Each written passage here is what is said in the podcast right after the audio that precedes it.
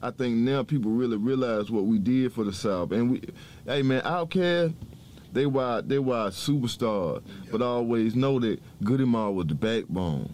That soul food. You know what I mean? You you can you, you, anytime and, and, and you can put soul food in right now, and it's still relevant to what's going on to the day, man. Cause out here, man, it's hard, man. Like I can see that it's changed. It's more people going into poverty. It's it's less and less people knowing how they gonna eat every day. So you know to have soul food in your catalog, man, it sure can it surely can help you through some tough times in your life. That's one thing that I can say throughout the, throughout all the years. People always came to me either coming home from jail or just going through different things with their family, they always were like, man, I go to that soul food, man, and y'all helped me through a lot of stuff, man. You know, a dude told me that last night, like, man, you know one of y'all favorite songs y'all ever did? I said, what? He said, guess who, home? I always think about my mama with that Yeah. record. Yeah. You know what I mean? So, it's real, man. Welcome to the Vault Podcast, classic music reviews, presented by IV Creative. Now, here's your hosts, B. Cox and the crew. Greetings and welcome, ladies and gentlemen, to another edition of the Vault Podcast, Classic Music Reviews, presented by IV Creative. It's a perspective on the classics from a fresh point of view. We appreciate you for taking your time and lending your ears to our perspective. You could be anywhere listening to anything, but you're right here with us, so we thank you. With you today is yours truly, B. Cox, and today I'm flying solo, but it's all good. Shout out to the crew out there doing their thing. But as times go along, you know, things happen. We we have family, lives, jobs, church, all types of different things going on. And of course, it's an exciting time in the country. As we all know, those of you who are stateside and also worldwide, United States has selected a new president, or so it seems. So we shall see how things will move on. And this political theme fits in what it is we're doing today. Because politics and hip hop sort of go hand in hand. But nonetheless, hope you all are enjoying your weekend and your week and hope that everything's going well as we transition into fall, heading into the holiday seasons. Once again, shout out to all our listeners worldwide and stateside for continuing to put us over the top.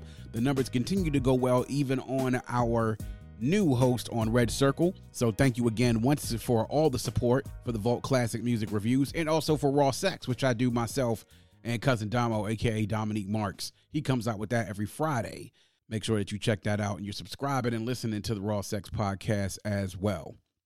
As we like to say here on the Vault, our motto is hashtag open the vault, hashtag nothing but the classics. And we have yet another one here today, and this is a special one considering the times in our country. Just past election day, and it has been determined and called by most of the networks that we have a new president. But it's appropriate, I think, in this particular time that we're reviewing this album. Today, we're going to go back 25 years ago and go right back to Atlanta to take a look at the debut album of Atlanta rap group Goodie Mob, Soul Food, released on LaFace Records on November 7th, 1995.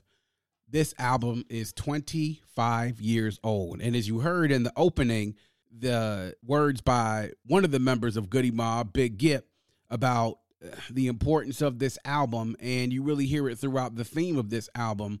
That's why I said it's appropriate that we're doing this review right now, considering the time in our country. And the words, of course, he talked about the importance of the album and the time that it came out and what it meant to particularly not only just that city, but what was happening in Black America, America at that particular time. But this is the debut album of Goodie Mob, Soul Food, 1995. The particulars on the album, as we said, November 7th, 1995 release date, recorded on October 1994 through August 95, runtime of 61 minutes and 2 seconds on LaFace Records, and the executive producers on this, well known, the legendary OMP Organized Noize Production, the trio of Rico Wade, Ray Murray, and Sleepy Brown, who did many of the Dungeon Family's projects. Of course, Goodie Mob, a member of that famed Dungeon Family clique that came out of Atlanta, which to me made the foundations of what we know as not just hip hop in Atlanta for a large part of the South, however. And Goodie Mob really played a big part of that as well. I like to call Soul Food by Goodie Mob. I like to label it as what I like to call a foundational album.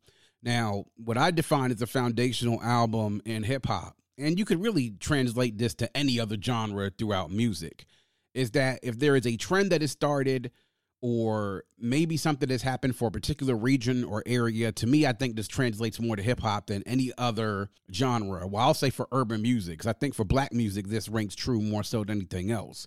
When you have like a region that has a sound, that has a feel, that really is developed around the culture and everything that envelops that city, that region, or that area, you sort of get the landmarks as something that started it all. So for me, this is a foundational album when it comes to not just Atlanta hip hop, but Southern hip hop as well. Goodie Mob, a member of the Dungeon family, partnered up with Organized Noize, close affiliates with Outkast. As a matter of fact, two members of Goodie Mob were actually on Outkast debut album, Southern Playalistic Cadillac Music, came out in 1994. Again, to me, another foundational album when it comes to Atlanta hip hop and also to Southern hip hop. Big Gipp and CeeLo were on the famous track on that album, Get Up and Get Out, which to me is one of my favorite Outkast songs. And everyone remembers that because the hook that was said or stated by CeeLo, but then also was opening verse on that song, which you want to talk about to me, one of the most important verses on a song that came to define a subgenre within a genre, really kind of set the tone for that song and what the message of that song was going to be. This Soul Food is to me is a soul, is a foundational album because what you see in the elements that appear here in Soul Food, everything from culturally what was going on in Atlanta, politically what was going on in Atlanta, what was happening in Black America, things about the government, and also about indoctrination, about mass incarceration, about racism, about economic policies, things that kind of, if you're on the surface, if you're not listening and paying attention, you may miss. Like you may hear some really nice beats, you know, some lyrics to go along with it, but you really got to dig into this album. It's like the whole thing about during White Man Can't Jump, where they were talking and he said, You tell me that you listen to him, but but do you hear him? Like that's the thing, right? People may listen to this album, but do you hear what's going on in this album? That's really what I want to point the attention what we're going to talk about here today. But Soul Food by Goodie Mob. And Goodie Mob made up the four members. I mentioned Big Gipp and CeeLo. The other two, of course, are Khujo and T-Mo. Made up by a group of members, as it would describe. And for those of you who have not actually seen the Organized Noize uh, documentary, which now I don't even know if it's still on Netflix anymore, but The Art of Organized Noize, which was the documentary not just about organized noize as a group, but then also about the groups that they brought along to help really define the sound and the foundation of Atlanta hip hop. It had information in there about Outkast, also about Goodie Mob, and then had all the other stories about the other Dungeon family folks, folks like Joi, like Witch Doctor, like Big Rube, like Killer Mike, eventually, who will be a second generation Dungeon family member, Mr. DJ, all these folks who sort of came in and were a part of those first Dungeon family releases that really set the foundation for the game Goodie Mob really became a part as of being a part of this scene that formed in Atlanta between the 1980s to the 90s and wanting to be a part of a collective, hanging around, being around groups like Outkast and around Organized Noize, even before they were even known by that name. They were just in the game. And Goodie Mob came about of putting really these four MCs together, some of them of different cliques, some of them involved in different things in life at that particular time and really became like a hodgepodge of four MCs that hadn't really worked together but came together. And if you really want to talk about the brilliance of not just the artists themselves making this come together, but of organized noize as producers and then also as leaders and nurturers to get a group like this to come together and put out a project when they weren't even a group to begin with. This really came together. You can't tell that they really weren't a group by listening to this first album. But they started off by working on Outkast's first album. As we stated, Big Gipp and CeeLo Warren Get Up and Get Out. As a part of the Dungeon family, what I stated, and I stated this during our last review of Outkast Stankonia, the thing that I loved about what the Dungeon family did back then is that when people had projects, everybody got on and contributed to make sure that that project was a success. You saw it on Southern Playalistic Cadillac Music. You saw it even further on this album. Some of the features on here includes Dre, aka Andre 3000 of Outkast, Big Boy of Outkast, Dungeon family member Cool Breeze, also singers like Joi, like Sleepy Brown on Soul Food. Hearing from the Witch Doctor, who is somebody who came along a little bit later after these initial Dungeon family albums came out. it's not just like entertainment music. And as we'll hear a little bit later on, they really wanted to back up what Dre had to say at the Source Awards earlier that year that the South had something to say. And it wasn't just about entertaining you and making you dance. Goodie Mob's whole mentality was not just about making good music. They wanted to make music that lasted for a long time, that lasted forever. And they wanted to give you something to think about because it's very unusual, even with guys at that particular time, like when they were younger black men, to think about and talk about some of the things when it came to these issues that they brought forth. And it really, I think, to me, drives home the issues that were happening in Atlanta. And in that particular time in 1995, what was happening? Atlanta was going through some changes. They had just built the Georgia Dome not too early before that. It had been up for a few years. The Olympics were coming to Atlanta the following year. And if you talk to anybody who was either in Atlanta during that time or has been a lifelong Atlantan, they'll tell you that that was really the beginning of gentrification. And things started changing in Atlanta. Politics were formed around the development of Atlanta and having to take people out of certain areas of Atlanta and pushing them further and further away from the city.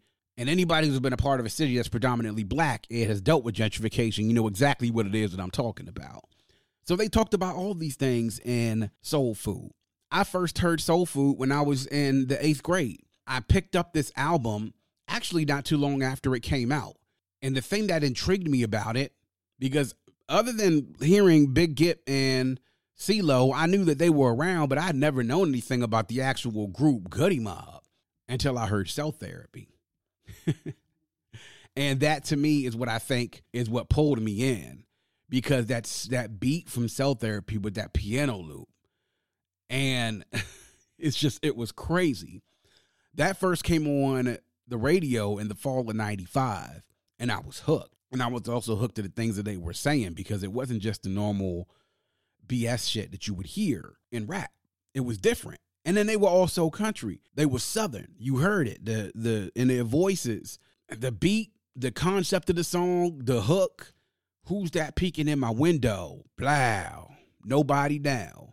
It was amazing. And then to be able to follow that up with video and then a song with Soul Food, the actual title track of the album, and then hearing a song like Dirty South, which, by the way, on this album, the term Dirty South was coined by Cool Breeze, who was a Dungeon Family member. And that was the first time on Wax that someone had actually referred to the South as the Dirty South. And now it's a common term that we use, not just in hip hop, but in general, the Dirty South. And watching that documentary of the art of organized noize, where Big Gipp said, as a collective, as a group, they wanted this album to really show people what life in the dirty South was like. They wanted people to give people a slice of what their life looked like in Atlanta and in places like Atlanta in the South, which could be so much different than the metropolises and urban areas and places up north, like DC, like New York, like Boston, like Philadelphia. It's a different world down there. And I think this is where the genius of having diversity in hip hop from different areas, you get to get a slice of what life is like in different places other than just the places on the two coasts in New York and LA. This is where the genius of this coming in of this scene in Atlanta be really being developed and giving you a slice of what life was like in Atlanta. And that's really what helped to pull me in. So I got this album, I listened to it, and struck just to begin how great the beats were beats on this done, majority of them produced by Organized Noize. Now, if you listen to some of the playlists of Cadillac music, you're not surprised by the quality of the beats that came out of this project. But another thing as well is that the other folks that worked on this album that helped to produce, I mean, it was all produced by Organized Noize, also produced by Mixzo, Mr. DJ co produced Goodie Bag, and just being able to build on that sound that you heard from Outkast's first album, continued on Goodie Mob's album, but the two albums, the sound wasn't exactly the same. And that was, again, I think the genius of organized noize, being able to work with groups that were closely affiliated, somewhat mirroring each other in some of the some of the subject matter that they covered, but knowing that you were dealing with two different monsters. So you needed two different sounds. That was really the only way this this was gonna work. Awesome, awesome production. The thing that I loved about Organized Noize and that Dungeon Family production back then is that the bass lines to me are incredible and the melodies are inventive, but the melodies here fit everything that you have. I mean, the type of songs we talk about that you listen to on here that have these themes, everything from thought process to the dirty south, the cell therapy, even the songs like Guess Who, Sesame Street, Live at the Omni, songs like I Didn't Ask to Come, and then the day the closing song, like the day after. Also mentioned in the documentary is that it was important that they knew that they had to develop different sounds for the two of them because it was bad enough that people looked at Southern hip hop a particular type of way, but then if it all sounded the same, then it sort of defeated the process of you being able to show just how diverse and how well you could produce music as well as your counterparts on the West and in the East. Now, listening to it this past week, almost like the way that Gipp was saying in the beginning in that clip that I played for you guys, it's amazing at how much, how relevant the subject matter still is today. From 1995 now to 2020, especially now in the climate that we're in in this country.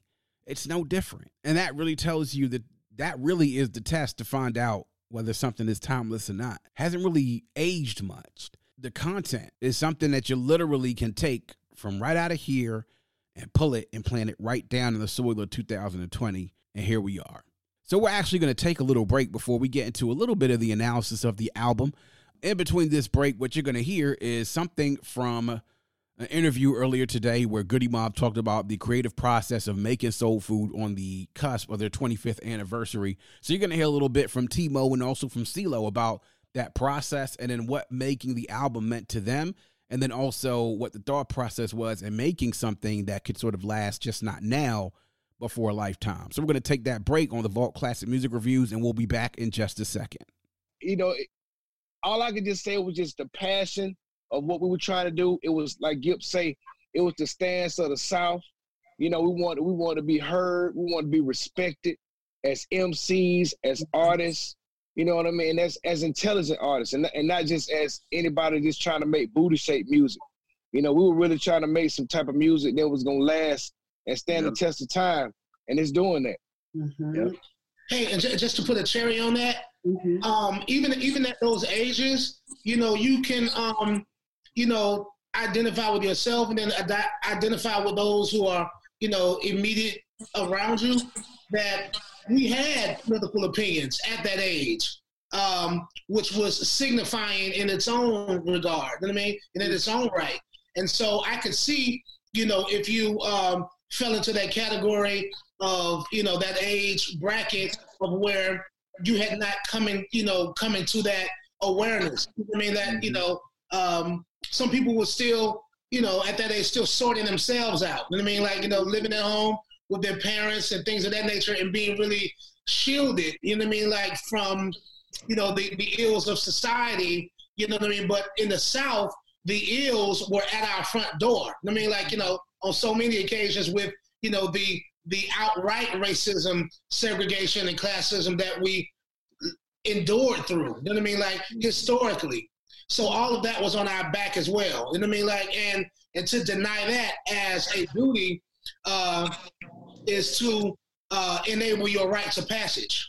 And we're back on the Vault Classic Music Reviews. Of course, that was T-Mo and CeeLo speaking about the creative process of making soul food during the debut album here we're discussing on the podcast Goodie mob soul food released 25 years ago november 7th 1995 on LaFace records now we're going to get into the tracks, my highlights, and I'll go through my three favorite tracks on the album.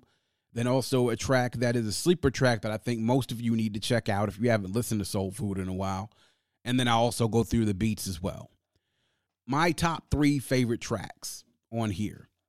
And I think for me, it's kind of hard to stack those in order, but I'll just give my favorite three instead of putting importance on one, two, three, ranking best to number three to me, I love Thought Process because it opens the album and you get great verses from the whole clique on Goodie Mob, but then you also have a great closing verse by Andre. And the way that I love the, about the, this beat when it switches up from the regular snare and kick to hand claps at the end to really emphasize really the soul. And that soul is what's present throughout the album, no matter what. Everything. Everything is soulful. It's hard hitting. It's raw. It's gritty at times, but then also can get you into a groove. Thought process is definitely one of those tracks. Another one of my favorite three tracks on here as well is Dirty South. And I love the way that the feeling that this song gives you. Uh, it's interesting that they had Andre on one song on Thought, Thought Process and the song about Dirty South they featured Big Boy and then also Cool Breeze. So appropriate considering the duality between those two and Outkast and their personalities, their styles to have Andre on Thought Process and then also Big Boy on Dirty South and Cool Breeze as well to spit a couple of different verses. BetMGM has an unreal deal for sports fans in Virginia. Turn $5 into $150 instantly when you place your first wager at BetMGM. Simply download the BetMGM app and sign up using code Champion150. Then, place a $5 wager on any sport. You'll receive $150 in bonus bets, regardless of your wager's outcome. And if you think the fun stops there, the King of Sportsbooks has plenty of surprises in store. Check out daily promotions, same game parlays, live bets, and so much more. Download the app in Virginia today and get $150 in bonus bets instantly from your first wager only at BetMGM. BetMGM and GameSense remind you to play responsibly. See BetMGM.com for terms. 21 plus only, Virginia only. New customer offer, subject to eligibility requirements. Rewards are non withdrawable bonus bets that expire in seven days. Please gamble responsibly. Gambling problem? Call 1 800 Gambler. Promotional offer not available in Washington, D.C. Those are two of my favorite three. My third favorite song on here as well, I'm going to have to say Fighting. And I say that because of the message that's in fighting. And one of my favorite parts on here is the last part with CeeLo and his spoken word verse slash poetry, which to me really kind of speaks to how you can take the rhythm out of a song completely. I mean, no beat, no nothing, and have really CeeLo just said, "Hold up, man, let me talk to him real quick." And uh, man, the messages. And I think if you're going to take anything else away from me right here, is that the messaging in here is something that is so powerful that that's what really drives this whole thing about soul food and the, the concept of soul food and what it means just beyond the title of the album. That's what I think to me is more important than anything. Uh, I mean, those are my top three. Really is thought process, dirty south, and then fighting. And then a track that is a sleeper track to me on here is I didn't ask ask to come. And this has a particular messaging in regards to some of the things that happens when things go left and you deal with the consequences of the street. And again, it's the messaging on here. It's the um, the stories that they tell that lead up to as far as the consequences that happen. So that is a sleeper track to me. I don't think that I played this much along when I first picked up this album in '95. But I think when I went through my replays of this, this this week, I listened to this and rewound this a couple of times. So I mean, other standouts on here as well.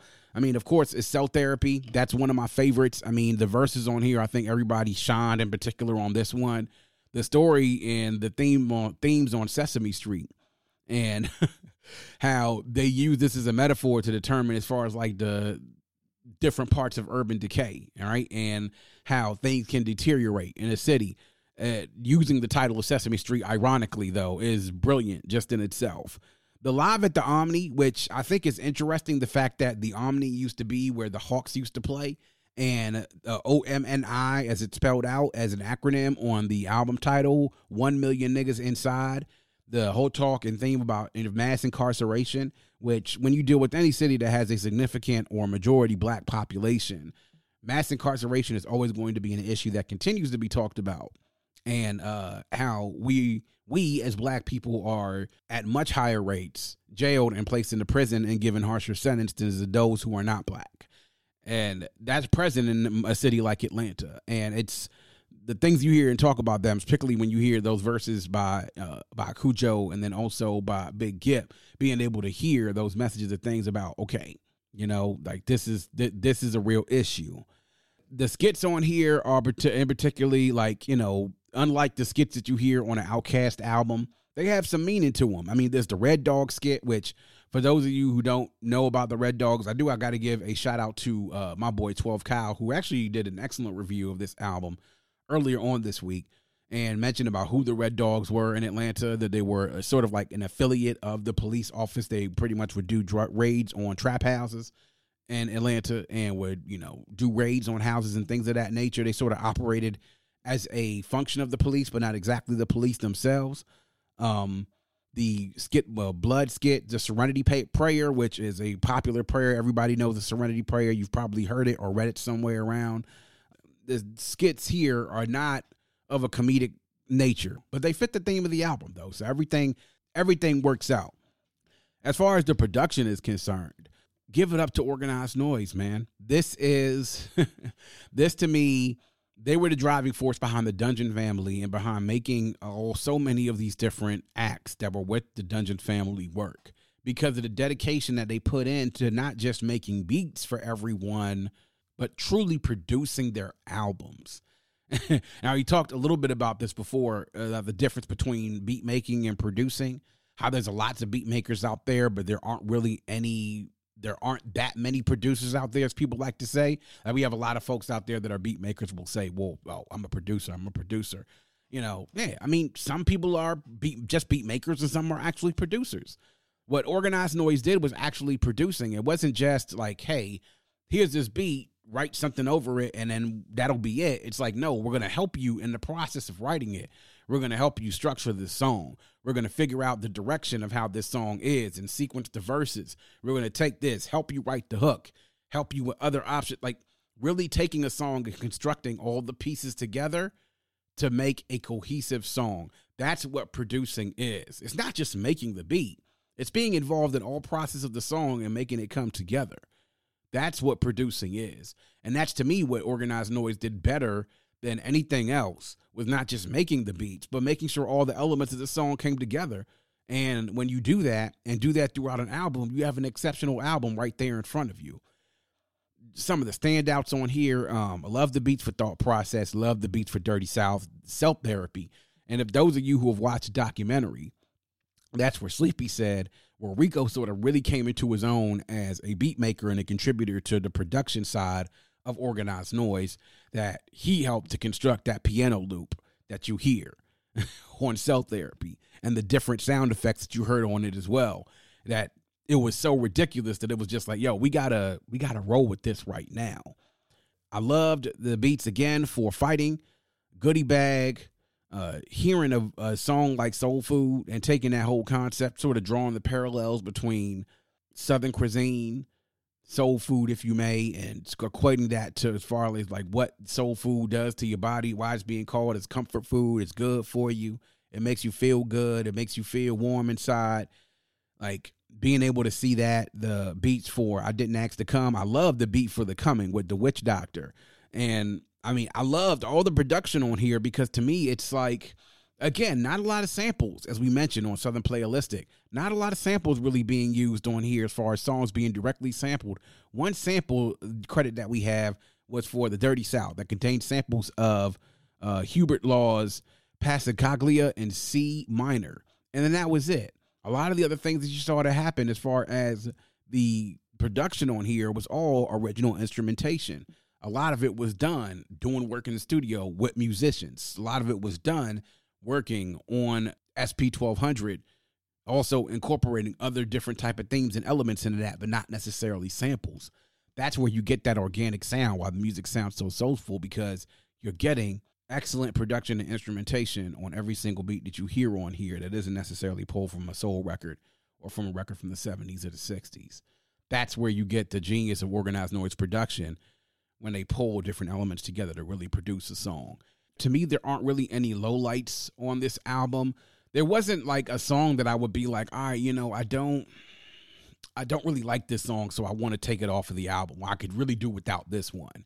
Another thing that stood out was the fact that how different their styles were. Like everyone knows CeeLo. He has a he's carved out a great solo career.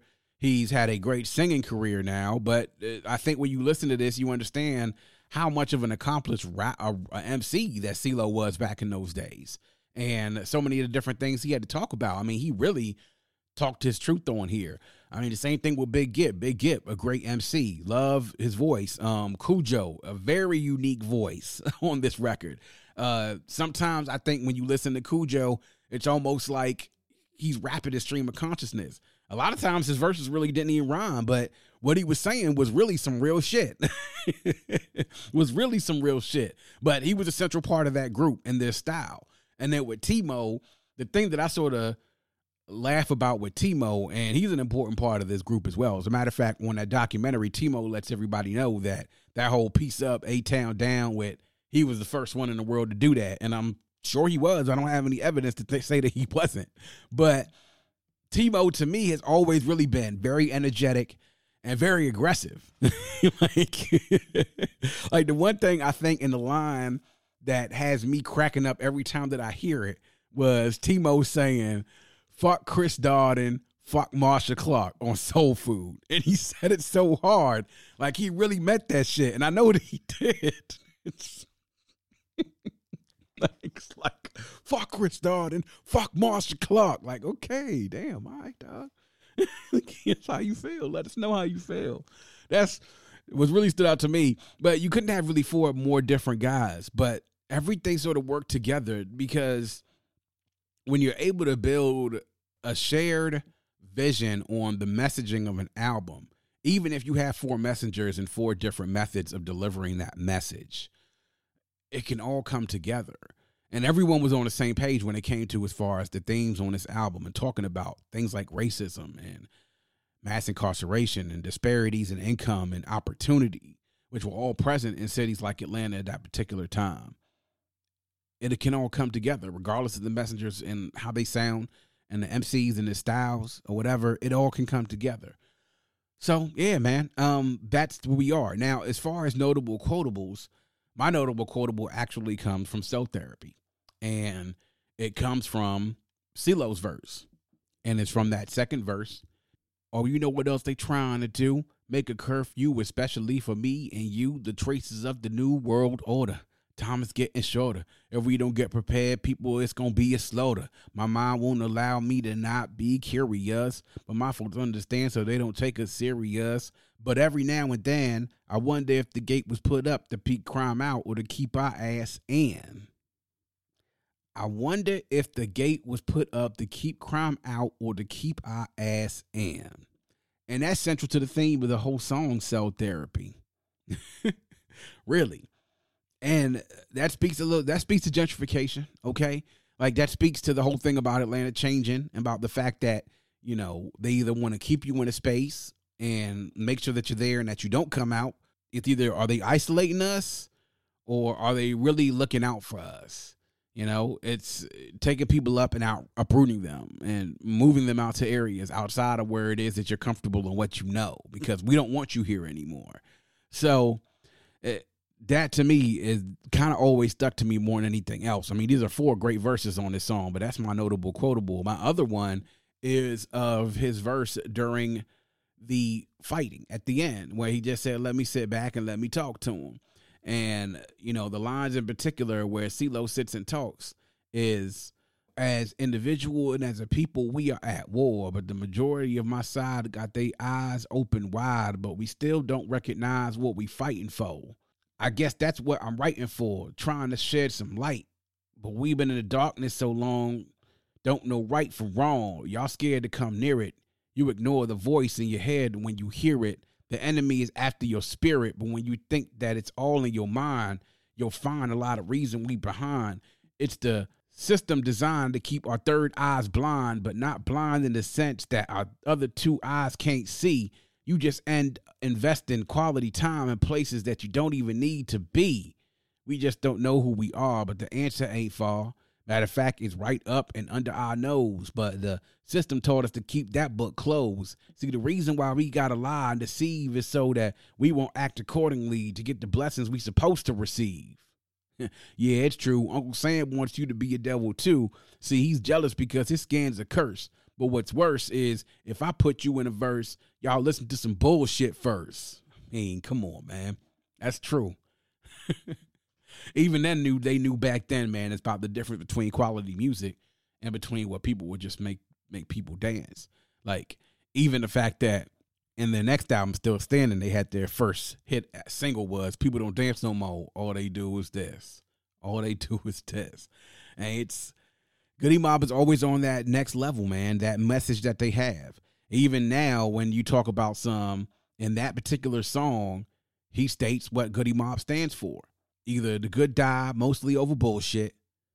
You take away one O, it will let you know that God is every man of blackness. I mean, you gotta love it, man. I love it. Like I kind of feel like this Goodie Mob album to me is sort of what almost five years later Dead Prez made, but Dead Prez made it, and it was also a lot more aggressive. It was also a lot more uh, concrete in the things that they were they wanted to talk about as far as like the action that they needed to take. Like you know there were specific things in Dead Prez versus in Goodie Mob. They both identified problems though, and it was two different and, and distinct different styles that you had between Goodie Mob and also with Dead Prez. But essentially, it was all the same. Like I kind of feel like what you hear in Soul Food and what you heard in Let's Get Free are essentially the same type of message, just to you know slightly different messengers. Like uh, this is to me why I think Goodie Mob is so important to the South and also to Atlanta hip hop. Is why this is a foundational album. And now we get to the verdict. And here's what my verdict is. Initially, this is what I'll say. This is definitely a regional classic as far as when it comes to Atlanta and hip hop. This is a foundational album. Eh, this is one of the albums when you talk to anyone of a certain age that started rapping, not just in Atlanta, but other parts of Georgia and other parts of the South, that will tell you they listened to music. And this is one of the albums that they point to to be like, yeah, when I was coming up, I was listening to Goodie Mob and them, and Soul Food was something I regularly had in rotation. And when you talk to folks now from the South, like I think during this past week when I told people we were getting ready to do good soul food, the reactions that I got from people, just like, hmm, okay, you know, the reactions that I saw from people on social media in anticipation of the 25th anniversary of this album coming out has been nothing but positive, has been nothing but good memories, has been nothing but good vibes. And when you make a piece of music like that and you get those sort of reactions, it's really what the hallmarks of classic music really is. It's either one, something that's unforgettable to the quality of it, but then also unforgettable into the impact that it has. And now, is, is this the best Southern rap album of all time? No, but I think it's in there in the conversation. And it's also, you can't write the story of Atlanta hip hop and hip hop in the South without Goodie Mob Soul Food. You can't. And for me, that's the reason why it's a certified classic. Because you can't write the story of Southern hip hop without soul food, without Goodie Mob. They end the conversation when it comes to that. Members of the Dungeon family, proud citizens of Atlanta, and part of the movement that helped take this focus from just two coasts all the way down to the south and it spread out from there. That's how important it is. And the messaging still rings true today. We still talking about things like government surveillance and privacy and the fact that mass incarceration, criminal justice problems with the police and brutality and shootings and still problems with racism in America, still problems with gentrification, still problems with gaps in opportunities and income disparity. I mean, all this stuff they talked about is over 25 years ago my 13 year old self at that particular time couldn't comprehend. At 38 years old, I listened to this album and I almost nod my head, not just in appreciating the music and rhythmically to be able to appreciate the sonic quality of the music being made, but also in agreement with the things that are being said in this album. I mean, this is an album that I could pull out years from now and share with my kids and have them not just listen to it, but hear what they're talking about.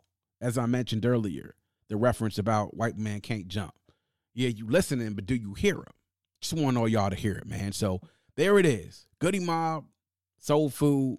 Make sure y'all go check it out, man. 25 years ago. Now they are releasing underneath Sony, and Sony has the catalog for all of the Faces records, and they are doing a special reissue of Goodie Mob Soul Food and then not only that, they were supposed to do a 25th anniversary tour for Soul Food, but COVID, the Rona messed that up. Like they messed up a lot of different other anniversary tours for a lot of albums this year, whether it was 30, 25, 20. So that's cool. But Goodie Mob has actually mentioned that they are going to be putting out a new project coming up, I believe fairly soon. And to hear that, that they're back together again, become ready to release some music, makes my heart glad because they are truly one of my favorite groups. Definitely when it comes to Southern hip hop, they are in my, I would say, at least my top five of groups from the South. So be on the lookout. Go listen to Good my Goodie Mob Soul Food. Get some soul food, man, for your heart, for your mind, for everything that's going on in the situation nowadays, man. Go listen to this album and go listen to the message in it as well. And that's going to wrap up yet another edition of The Vault. Please make sure you're checking us out on our new host on Red Circle. You can also check us out on our link tree, any one of our social media channels. Again, if you go to any of our social media channels, you get to the link tree. You'll not only see all of our social media pages, but all of our streaming sources. You can get to our link tree, of course, by going to our social media pages on Instagram at Vault CMR Podcast, on Twitter at Vault Classic, and on Facebook and YouTube. You can search us by the Vault Classic Music Reviews Podcast like the Facebook page, subscribe to the YouTube channel. Make sure you check us out. Interact with us on social media. We love to hear from all of our listeners and interact with them. We do it here all for you. We appreciate the support, and if you have a friend, tell a friend, and make sure that that friend tells a friend. Always remember to keep your headphones on and your music loud, but not too loud. And as we close, we want to remind everybody to dream big because dreams is the basis for creation. Always create, motivate, and elevate because you were never destined or created to stay stationary in this life. And on that note, we say peace. Thank you for listening and coming into The Vault.